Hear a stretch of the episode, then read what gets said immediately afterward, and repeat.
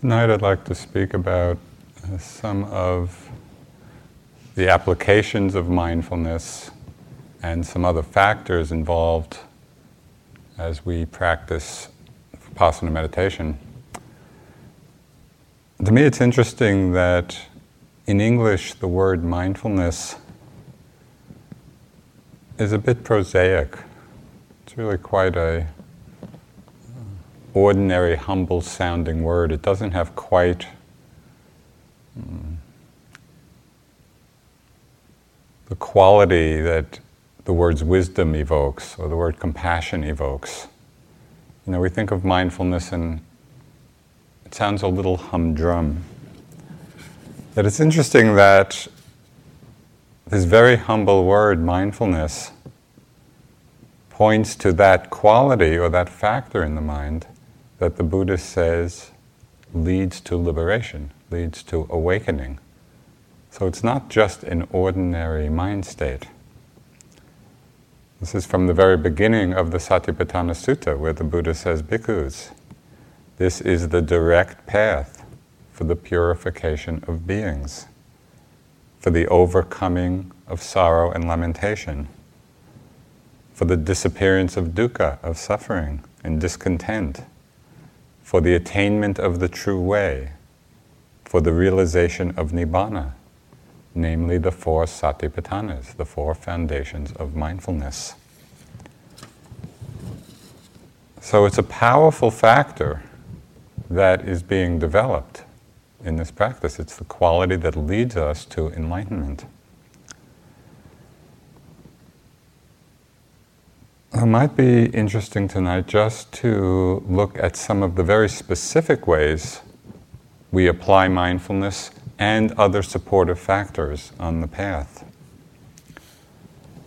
Now, the first insight of insight meditation is seeing how often our minds wander. Is there anybody who has not seen that yet? I think one has simply to sit down in the very first 10 minutes of one's meditative career, and one learns that. You know, there are thoughts and images and fantasies and memories and plans, and they come, they arise in the mind, they carry us away. We hop on these trains of association to completely unknown destinations. You know, we don't know we've hopped on the train, we don't know where the train is going, and somewhere down the road, we get off the train, sometimes in a very different mental environment. As we watch our minds and how frequently they're carried off, it reminds me somewhat of going to a movie theater, a very special movie theater, where they change the film every two minutes, or every one minute, or every 30 seconds. So, the first step on our journey, on our meditative journey, is calming the mind and collecting the attention. We need to do this in order to develop any clear seeing into what is really going on.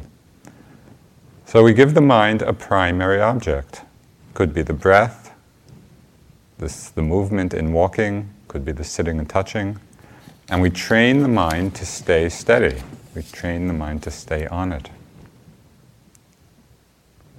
Now, this training of calming the mind and collecting the attention has two important aspects, which are the basis for developing an enduring and stable concentration. And these two factors are aiming the mind and sustaining the attention. In Pali, it's vitakka and vichara. And these are the first two factors of the first jhana.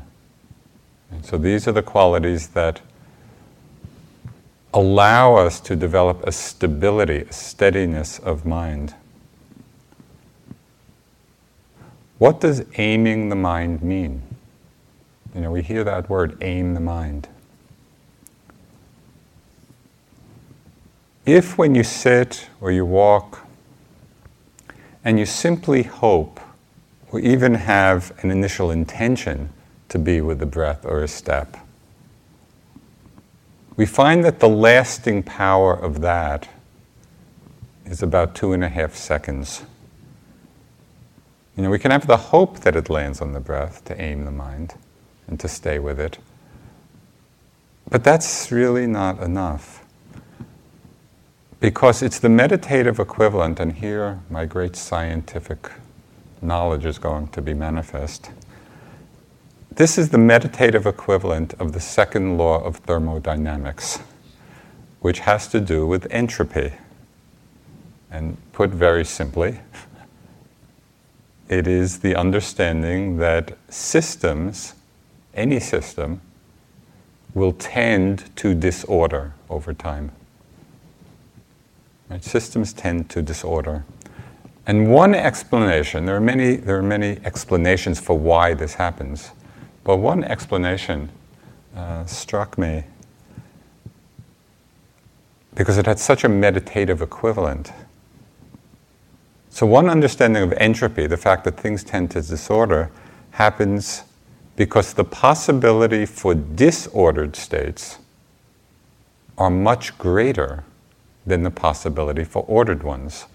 As an example, if you throw the pages of an unbound book up in the air and let them fall, it's very unlikely that those pages are going to come down in the proper sequence so you can read the book because the possibilities for them to fall in a disordered state are so much greater. There are so many places other than the breath and other than the step that the mind can go. As we see from watching our minds and all the places the mind does go. So we see it takes a certain effort of intentionality to aim the attention so it actually lands where we want it to be. Just hoping it's going to land usually does not do the trick. So, aiming the mind, it's like developing hand eye coordination. We're developing mind object coordination. You know, it's like aiming a dart aiming the dart of attention on the dartboard of the breath, on the dartboard of a step. So we aim, we have an intention of directing the attention to the beginning of a breath, to the beginning of each half breath.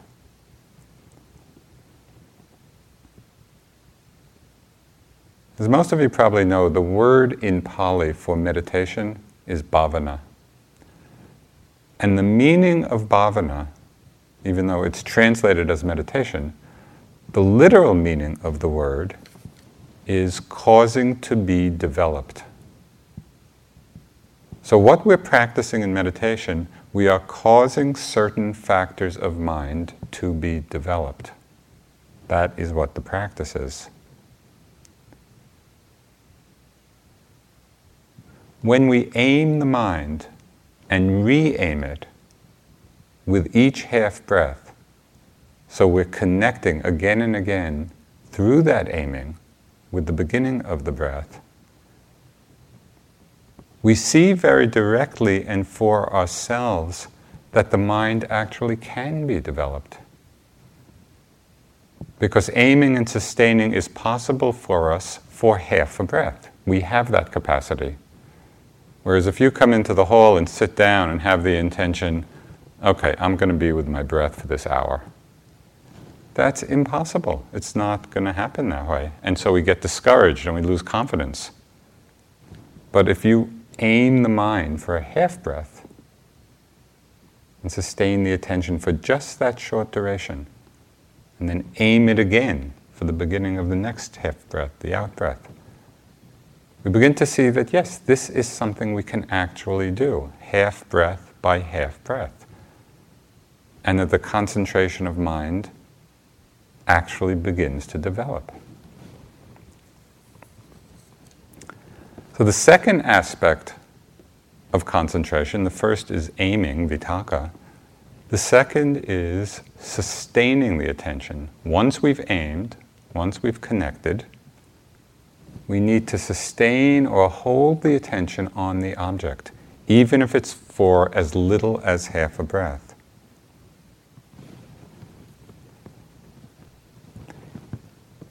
In this factor of sustaining, we can begin to explore the nuances of meditation.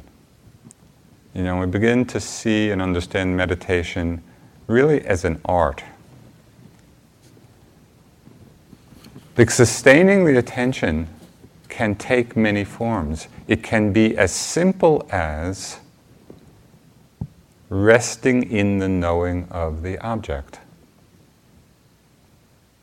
Right? We aim, we connect with the beginning, and then we simply rest in the knowing of the feeling of the breath. We re aim, and then we rest in the knowing of the feeling of the out breath. Very simple.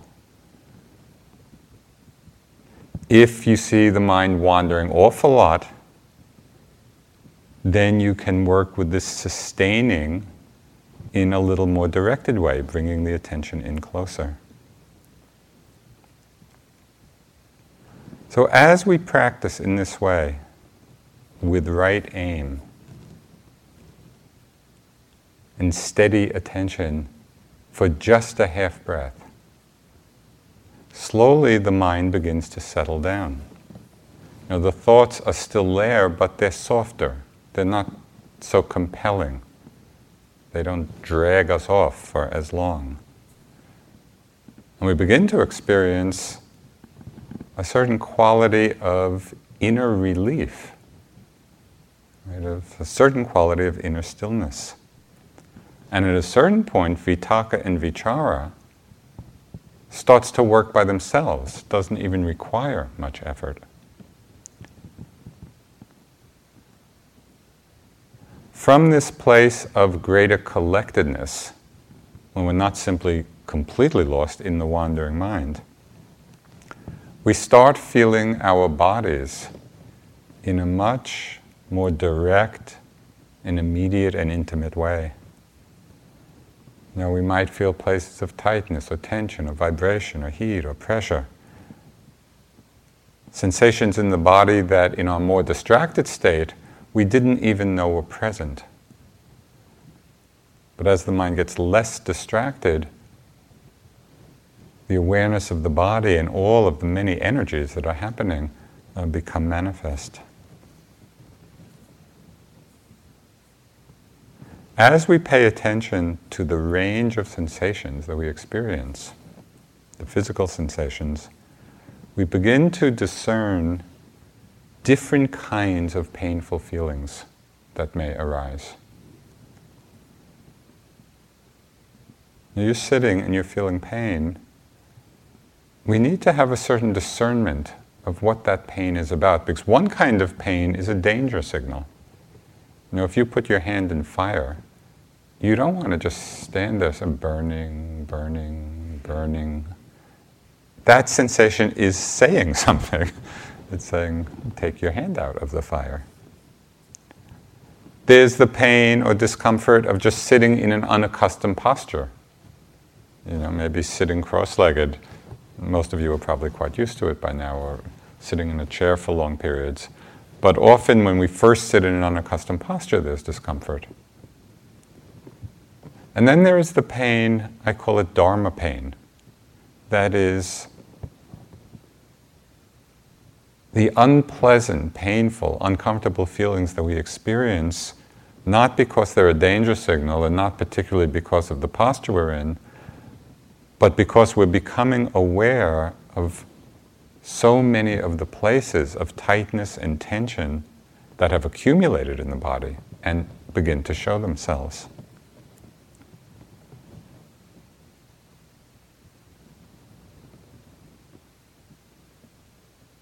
How do you know whether pain is a danger signal or a Dharma pain? I found over the years of my practice for myself, one pretty basic guideline that has been a reasonable, accurate predictor. And that is if I'm sitting, and even if the pain, for whatever reason, is quite intense, but then I get up and I walk for a bit and the pain goes away, that kind of painful feeling has never been a problem. even if at the time it feels almost unbearable. Whereas if I'm sitting and there's pain, maybe in the knee or the back or wherever, I get up and that pain persists and it gets stronger in the next sitting and it persists in the next walking and you can feel it building over the day. Sometimes that's saying, mm, I'm straining too much. You know, that's straining the body too much. You need to readjust, ease the posture a bit. So that for me has become the guideline of this discernment.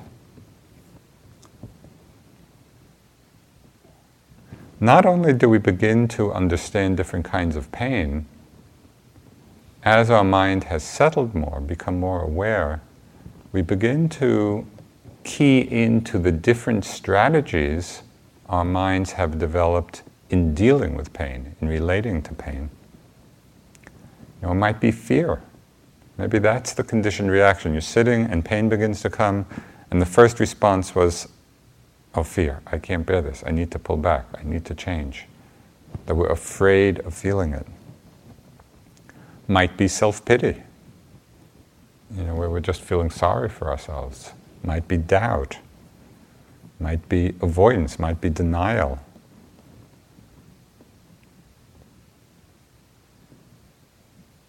One very useful feedback in meditation practice is the experience and the feeling of struggling. If you're sitting and struggling to be present, that is giving you some very useful information, which is that something is present which you're not accepting. Because if you were accepting it, you wouldn't be struggling. So when you feel that sense of struggle, it can be very helpful to just settle back and say, okay, what's happening here? What am I not opening to? What am I not being with?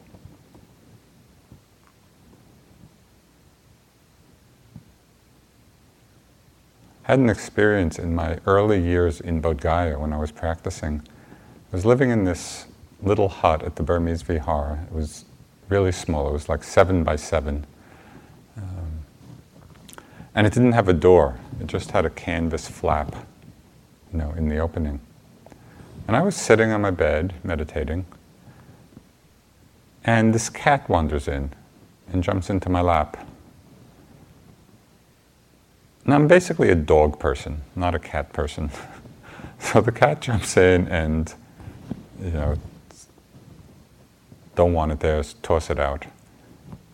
About 10 seconds later, it comes right back in jumps up on my lap. I toss it out.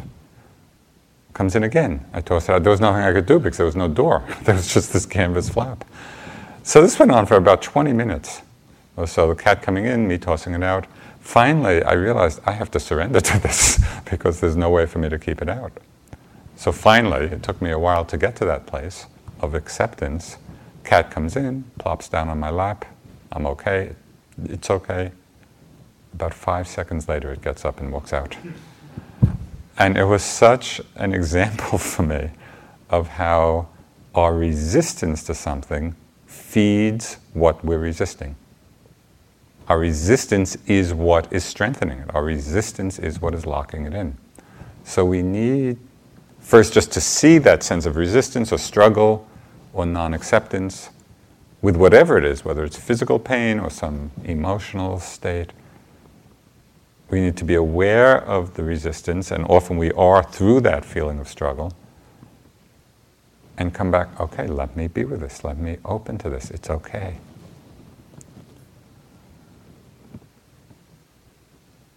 You know, how often do we feel impatient or discouraged in our practice when the sittings are uncomfortable? You know, that there's, there's that loss of innocence which you I'm sure have all undergone already. That realization we have at some point that meditation is not all bliss, you know, and that a good part of the practice has to do with being with unpleasant, uncomfortable feelings. But this is a very hard lesson. We know it intellectually. It's a very hard lesson to integrate fully. Know, how common is it to measure our sittings? If we sit and it's light and it's easy and it's comfortable, and lots, lots of nice tingles, and oh, that was a good sitting.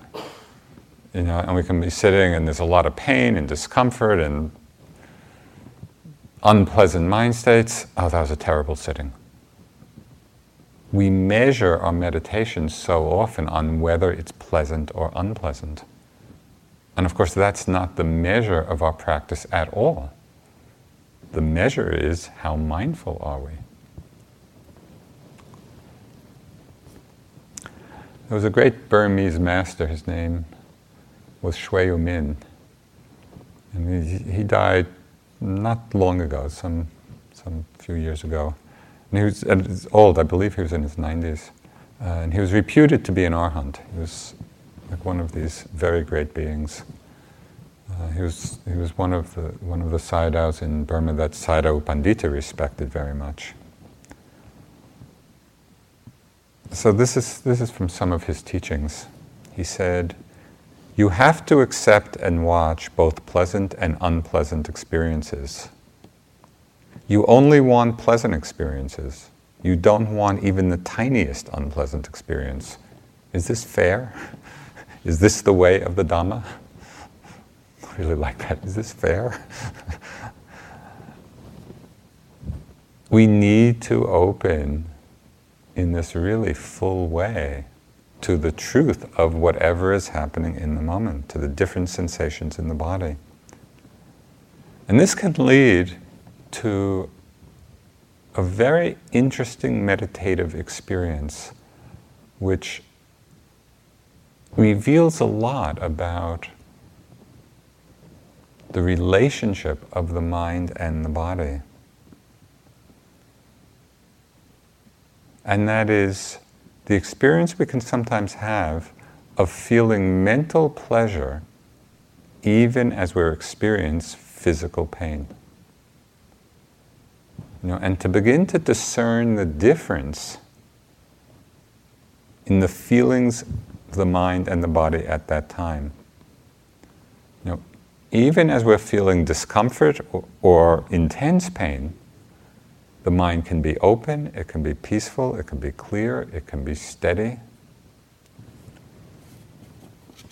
At one, at one point, when I was practicing in Bodh Gaya, uh, in a time when I wasn't doing intensive practice, I was there and I was walking into the, to the little village, you know, the bazaar, and just sitting at a chai shop with friends, having a cup of tea.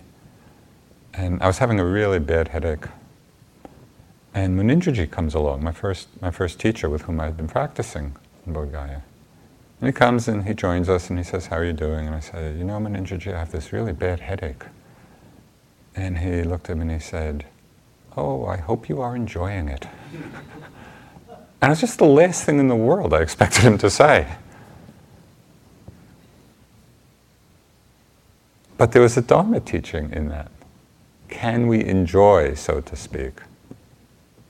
even the times of discomfort, of unpleasant feeling. When the mind gets very concentrated, and pain can be a very good object of concentration because it doesn't wander much, the mind doesn't wander much. It's possible to get extremely concentrated and even blissful in the experience of it. Years ago, I was, I was out in California visiting some friends, and somebody kind of shut a car door on my finger, and it was incredibly painful. You know, it just hurt so much, and it was all night long. I was just with that intense, intense throbbing. I didn't sleep at all that night. And I was just watching. I don't know why it didn't dawn on me to go like to the emergency room or something, but it didn't. I was just was going to wait until the morning. So I'm watching this intense, painful feeling all night. And I went through the first period of really, you know, being reactive and thinking about the person who did it and all kinds of things. But then finally, you know, all that left, and I was just with the pain. I was just with the throbbing. And this was hour after hour after hour. It was amazing. Sometime in the middle of the night, my mind got so concentrated and so light and so clear that there was this amazing mental joy in the experience of the painful physical sensation. So it just shows what's possible in terms of bhavana, in terms of mental development, and ways of using the unpleasant or painful physical states and developing really quite steady and strong concentration, happy states of mind.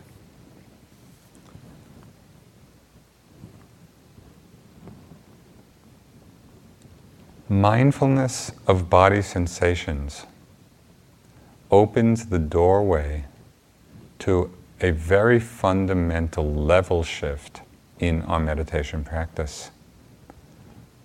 And that is, we begin to distinguish very clearly through awareness of sensations the difference between our concepts about experience and the experience itself, the awareness of the bare elements. So, for example, it's the difference between thinking, oh, my back hurts, oh, my knees hurt, which is all concept, and the awareness just of the bare sensation of throbbing, of pulsing, of stabbing, of itching, of pressure, of tightness. Now, why is this distinction important? Why not just be with that understanding, well, my back hurts?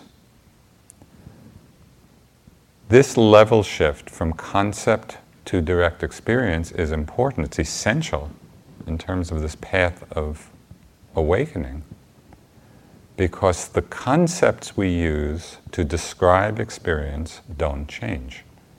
We use the same word. I have a back today, I had a back tomorrow, I'll have a back tomorrow, you know, I had a back yesterday. And so, to the degree that we are viewing the world through the filter of concepts, we begin to, and do, live in the illusion of permanence because there's a certain permanence to the word. The word doesn't change. So we can have the sense my back hurts, and it hurt yesterday, and it'll hurt tomorrow. And yet, when we drop down from the level of concept with the right aiming, and we're really seeing and experiencing the elements that are happening, manifest as the different sensations that are arising, we see these elements, these sensations are changing extremely rapidly. There's nothing solid, nothing fixed, nothing steady at all. The sensations are in constant flux. And so, this is what opens the door of insight into the three characteristics of impermanence, of unreliability, of insubstantiality. And so, we need to train our minds right, to distinguish concept from direct experience. As we do this, you know, and many of you sure have felt this already, we begin to feel the body not as something solid, not as something static, but as being a fluid energy field. It's like looking through a microscope you know, at a whole new world. Begin to see the body, feel the body in a completely new way. It's not at all what we conventionally take it to be.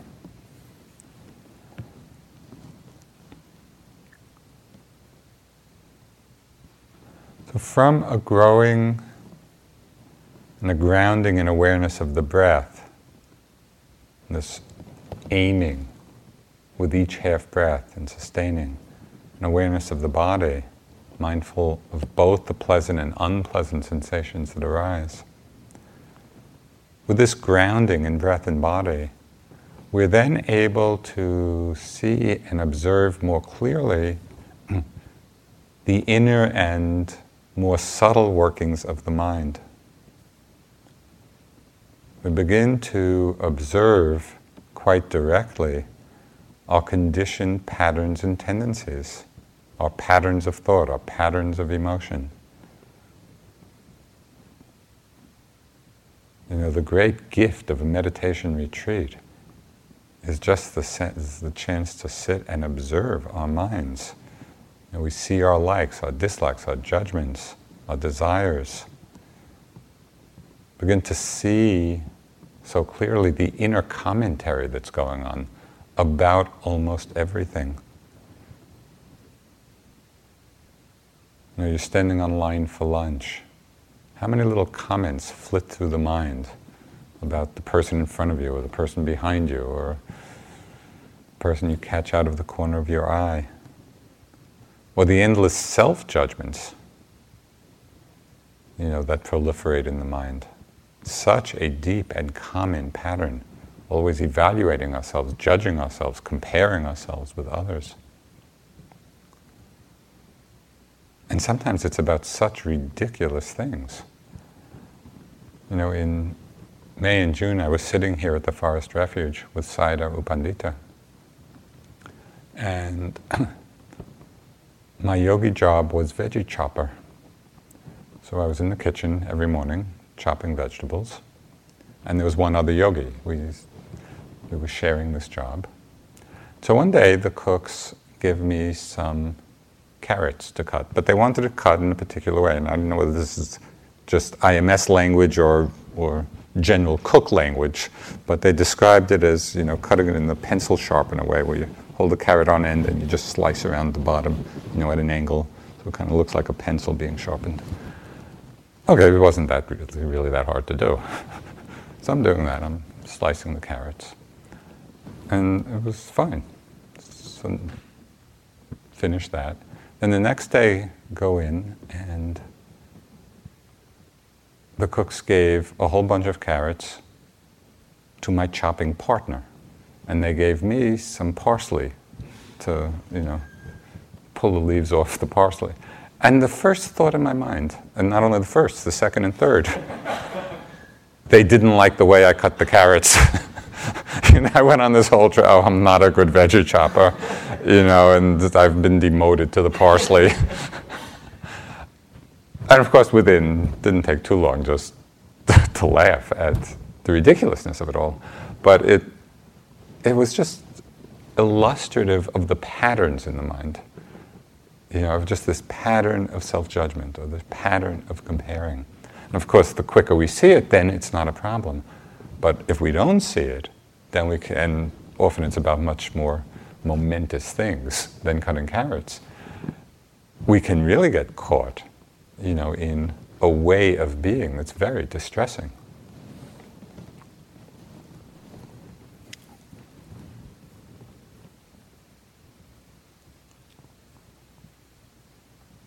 Know, we also begin to see more clearly all the projections we have about other people. Sometimes it's about the people who are closest to us. We're living in our projection of what they're feeling and what they're thinking and how they are, sometimes without really checking it out. And we live so much in projections about other people, people we don't know, but we create whole stories in our minds. You know, the, the, the very common phenomenon retreat of the Vipassana romance and the Vipassana vendetta you know, where the mind either is really attracted to somebody or really is just can't stand somebody. You know, and it's all just the mind playing itself out. You may not have even met them or talked to them at all. What becomes very obvious through this mindfulness of our mind and the thoughts that go through it is that we are not inviting our thoughts for the most part. You know, we're not saying, okay, thoughts come. They just appear. But as our mindfulness gets stronger, we can have a crucial and powerful experience of seeing directly, not just knowing intellectually, but experiencing directly the difference in our experience between being lost in a thought and being aware of a thought. Are you familiar with the difference? You know, when you're just lost and you're carried away, And then all of a sudden, at a certain point, the mind wakes up and we become aware that we're thinking. The thought may still be going on, but the difference between being lost in it and being aware that we're thinking is the difference between being asleep and awake.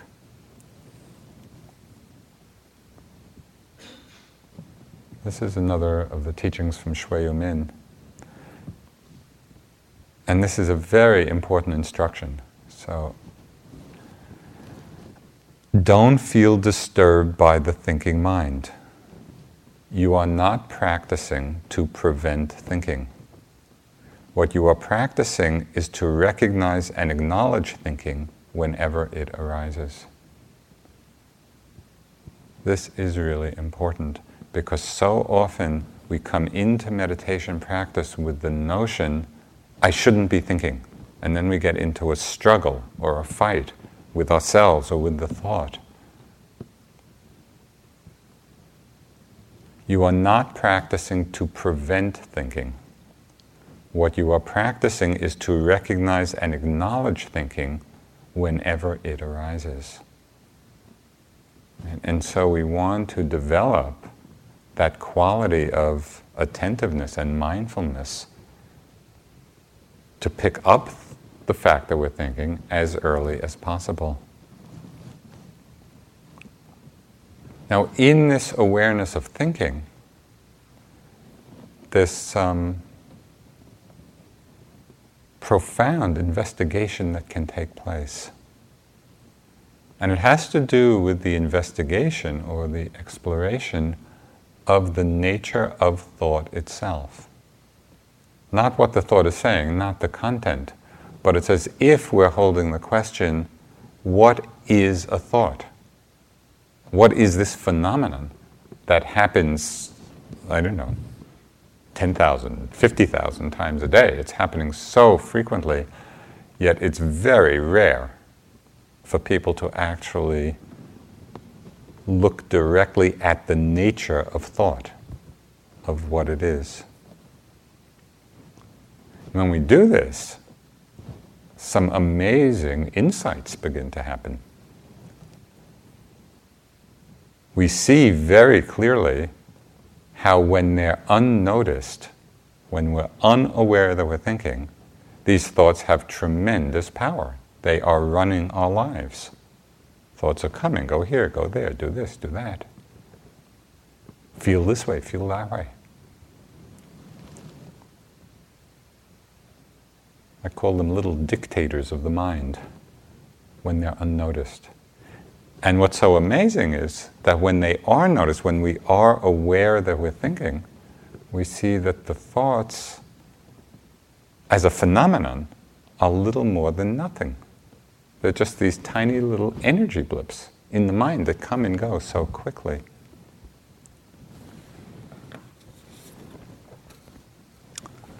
This is a teaching from one of the great Tibetan masters of the last century. His name was Dilgo Khyentse Rinpoche. He said, When a rainbow appears, we see many beautiful colors. Yet a rainbow is not something we can clothe ourselves with or wear as an ornament. It simply appears through the conjunction of various conditions. Thoughts arise in the mind in just the same way. They have no tangible reality or intrinsic existence at all. There is therefore no logical reason why thoughts should have so much power over us, nor any reason why we should be so enslaved by them. Once we recognize that thoughts are empty, the mind will no longer have the power to deceive us. But as long as we take our deluded thoughts as real, they will continue to torment us mercilessly as they have been doing through countless past lives.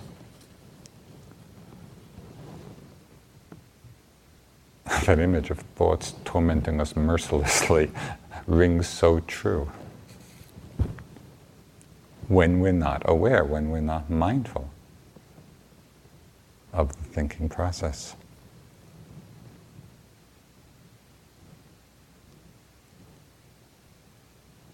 With each arising thought, you know, and so many come, of course, in the course of a day, with each arising thought, we have the opportunity to practice and to recognize the wakefulness and a kind of freedom of mind. As soon as you become aware that you're thinking, you know, and sometimes it's, it's at the very beginning of the thought, sometimes it's in the middle, sometimes toward the end, sometimes it's after it's over. But as soon as you awaken from being lost in the movies of your mind, recognize that moment of wakefulness. Pay attention to what it's like having come out of the dream. And recognize the quality of mind, that wakeful, alert, knowing quality. We can take delight in that moment. So rather than being lost in a thought and then becoming aware and simply judging ourselves for having been lost, which is so common, instead of that judging of ourselves for having been lost, we can actually take delight in the wakefulness of that moment. But we need to recognize it. We need to take a moment to appreciate the difference between the knowing and the not knowing.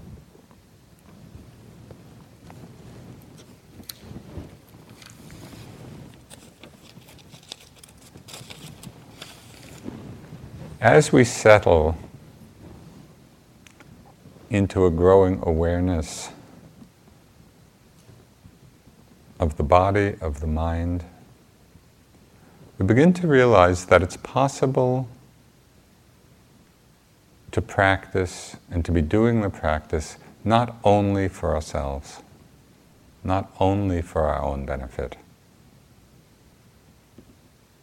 but we can understand the possibility of practicing with the motivation to benefit all beings, ourselves included. So, how does watching a breath or taking a step mindfully, how does that benefit anybody else? It's not immediately obvious that sitting here watching our breath is helping anybody. Well, it happens in two ways the more we understand our own bodies and minds, the more deeply we understand everybody else. Because even though our particular stories are different, you know, we all have different backgrounds and different, perhaps, cultures and education, families, our backgrounds are different, our stories are different, but the nature of all of our minds and bodies are just the same. The nature of pain and pleasure, you know, the nature of fear and anger, happiness and joy. All of these are universal experiences. These are the basic building blocks of being a human being. And so when we understand the commonality of human experience, the pain is the same, whether we're from America or India or Burma or Thailand or the Middle East. The pain is the same. Pleasure is the same. Anger is the same. Happiness is the same. When we understand deeply the commonality of experience, it gives rise to, compa- with, to compassion for the suffering of, of others because we understand the suffering in ourselves. We can relate more and more easily to the experience of others because we know they're in common.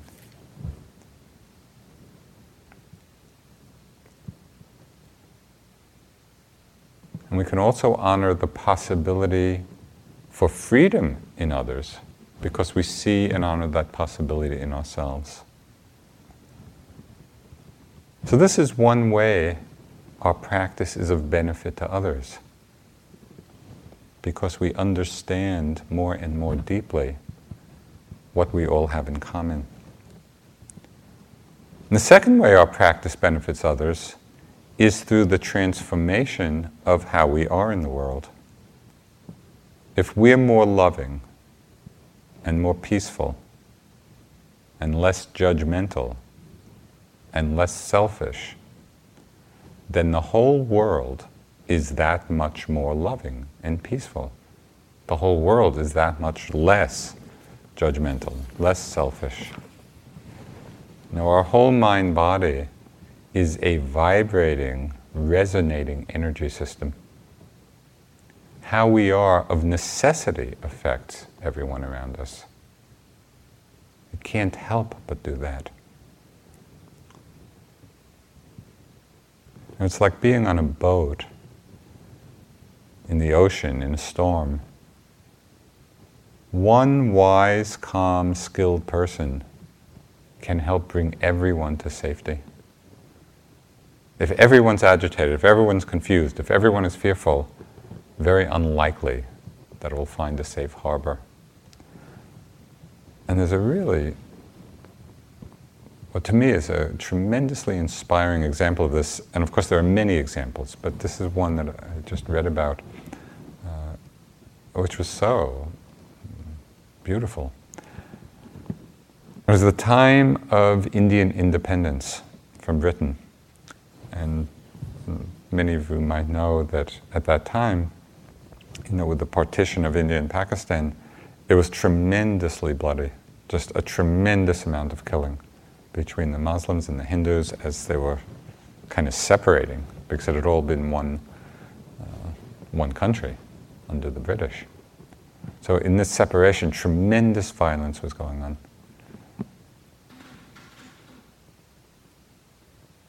And the British sent in tens of thousands of troops to the Punjab, you know, to try to, to try to stop the violence.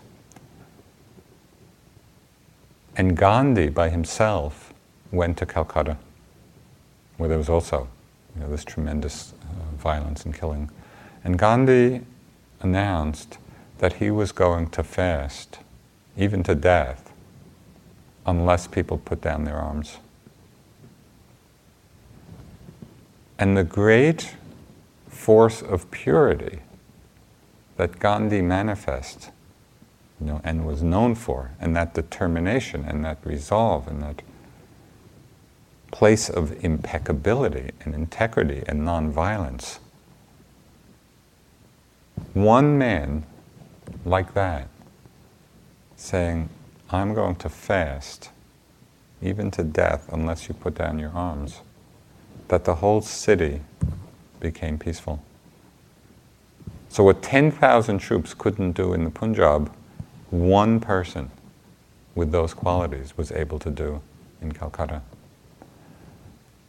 And it's just an amazing story. And of course, Gandhi, in many ways, was an exceptional individual. But it just points to the power of a heart that's open, of a, of a mind that's trained. that has tremendous beneficial influence you know, in the world and the people around us.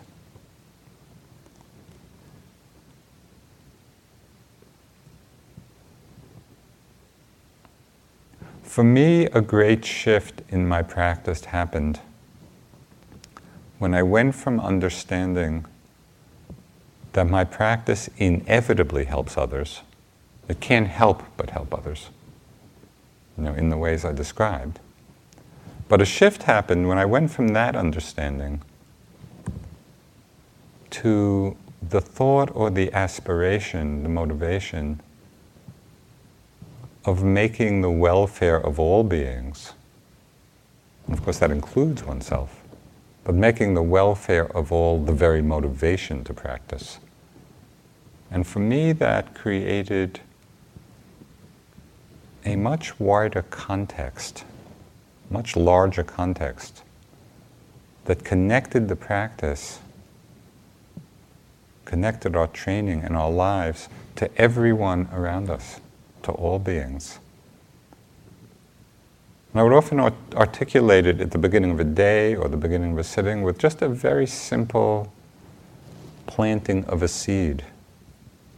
You know, may my practice, may my life be for the benefit of all beings.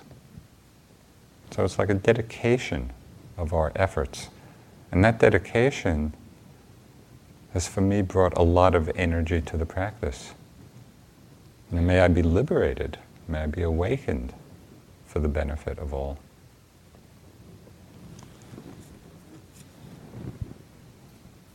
So I'd just like to close with a teaching from one other of the uh, Tibetan masters of the, I think, 13th century or so. His name was Tsongkhapa. He said, The human body, at peace with itself, is more precious than the rarest gem. Cherish your body, it is yours this one time only. The human form is one with great, is one with great difficulty. It is easy to lose. All worldly things are brief, like lightning in the sky. This life you must know as the tiny splash of a raindrop, a thing of beauty that disappears even as it comes into being. Therefore, set your aspirations and make use of every day and night to achieve them.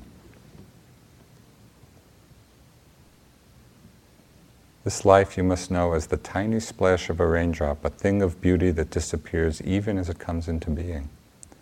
Therefore, set your aspirations and make use of every day and night to achieve them. You know, the great gift of your being here on this retreat is the ability to do that in such a full and impeccable way. Um, let's sit for a few minutes.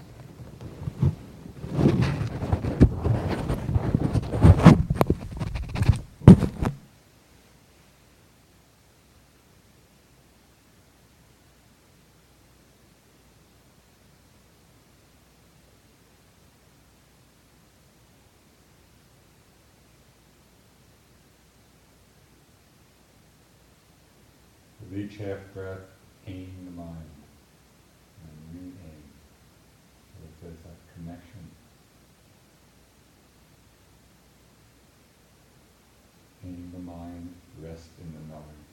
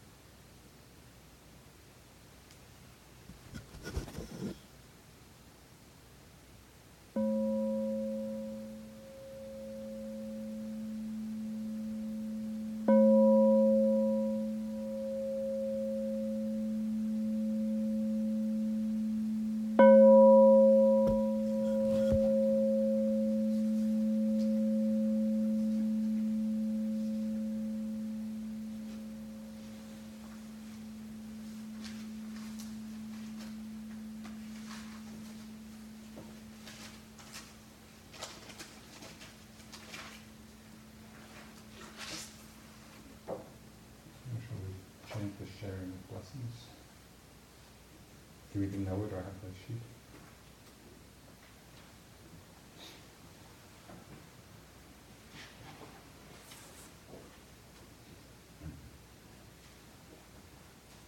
Now let us chant the verses of sharing and aspiration through the goodness that arises from my practice.